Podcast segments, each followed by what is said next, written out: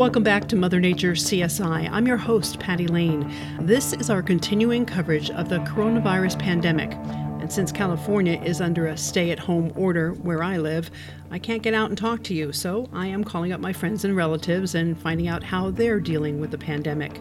My family is much like yours, and I'm sure you'll find some similarities in their experiences, hopes, and fears. Today, we meet my cousin Jim and his wife Barbara. They live in Greenville, South Carolina, transplants from New Jersey. It was Superstorm Sandy that prompted them to leave Jersey and move south. Jim works at a plant that provides packaging to companies, including those in the auto industry.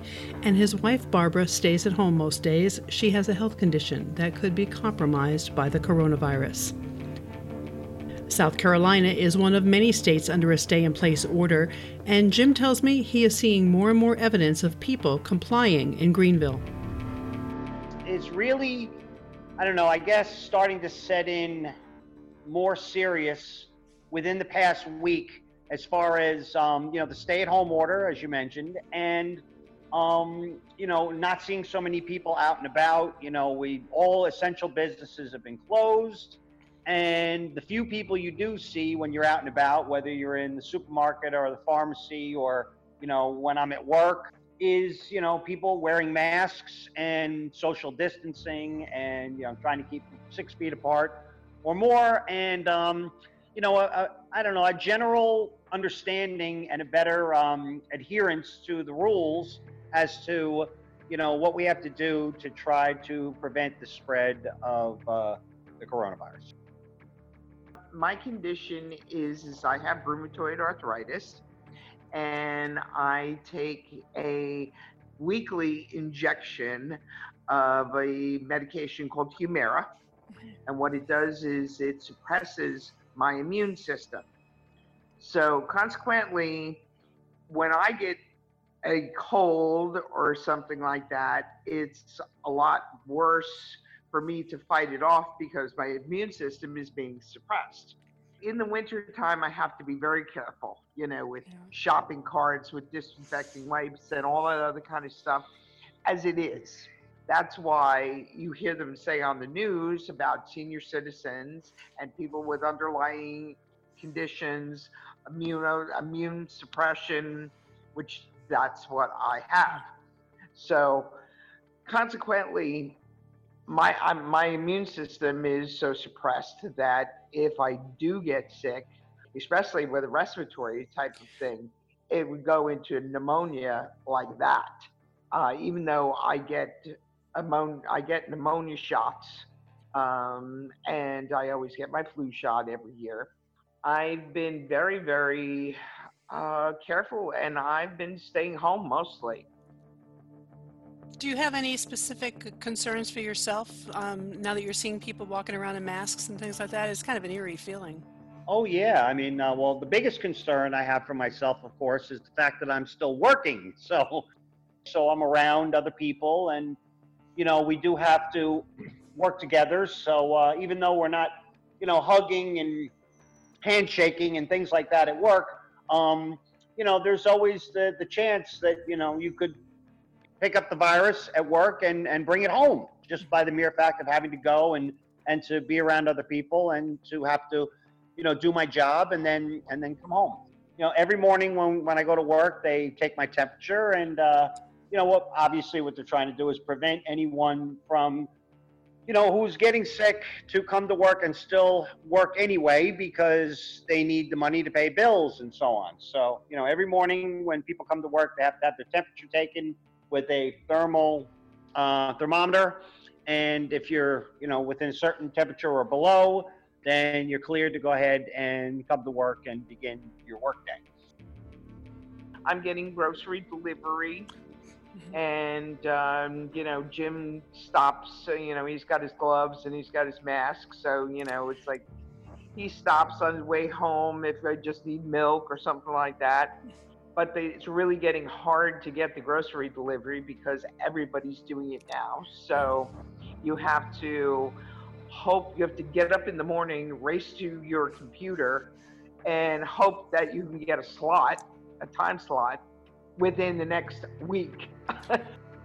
you know, even yesterday and day before. You know, I mean, I, I offered to do my work clothes because I'm like, you know what, Barbara's got this whole routine about how she does gloves and you know, um, uh, sanitizing wipes on the washer and dryer and on the dials and everything else, you know, when she washes my work clothes. Yeah, Yeah. he's got, he's got to come in and, and take off his clothes, and he puts them in a separate place. And we're actually not even sleeping in the same room right now.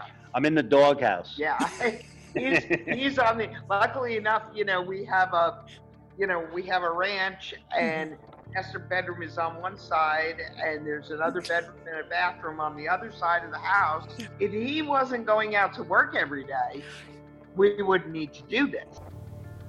Jim and Barb still have friends and some family in New Jersey. That's an area hit hard by the coronavirus.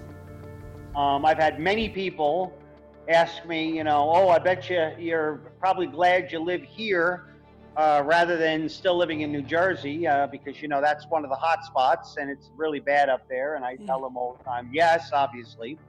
I have friends that still work in the office where I worked up there in Lyndhurst, New Jersey, which is nine miles away from Manhattan, right across the Hudson River there. And, um, you know, it's it's been tough there. I mean, it's about 50 people that work in that office, and um, out of the 50 people that work there, the last I had spoke to my friend, they had about seven working on any given day, and they're alternating, meaning, you know, most of them are working about two days a week in the office, and the rest of the time they're working from home.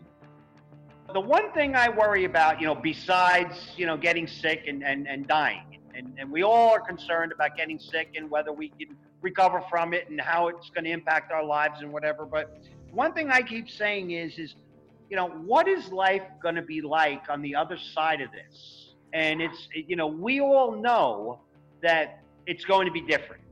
And how much different and how much it impacts, you know, our life go, lives going forward is really is is going to be a lot more dramatic than people think.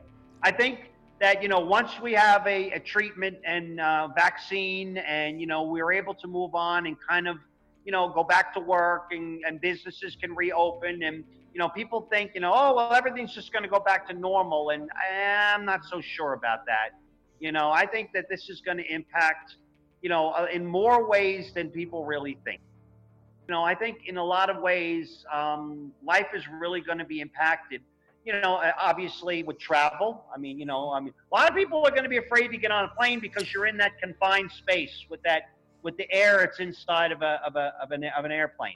Um, you know, the cruise industry. You know, I mean, Barbara and I used to always love the cruise, as you know, all the time. Who wants to get on a boat now and go out and sail? Uh, you know, to the islands. I mean, you know, it's like a petri dish. You know.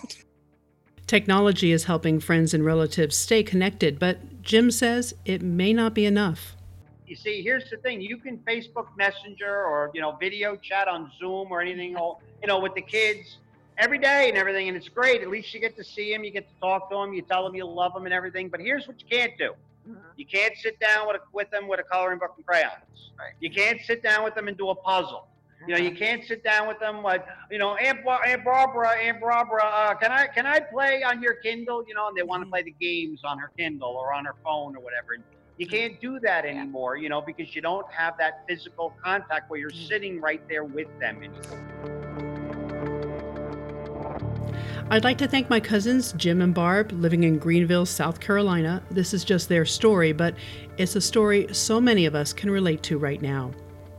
Also, I'd like to thank all of you who are staying home and only going out in public for essentials.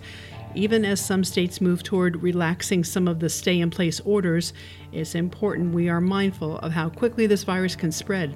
The pandemic isn't over yet, and we need to remain vigilant. I'm noticing more and more people here in San Diego wearing masks, and in grocery stores here, they're now required.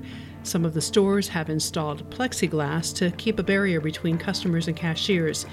It's one of the things that may remain long after the coronavirus has run its course. And before you go out in public, take a second to think about whether it's really essential that you leave your home and how many families have already been affected by the coronavirus. Here in the U.S., 30,000 people have died. Thanks for listening to Mother Nature CSI. Until next time, I'm Patty Lane.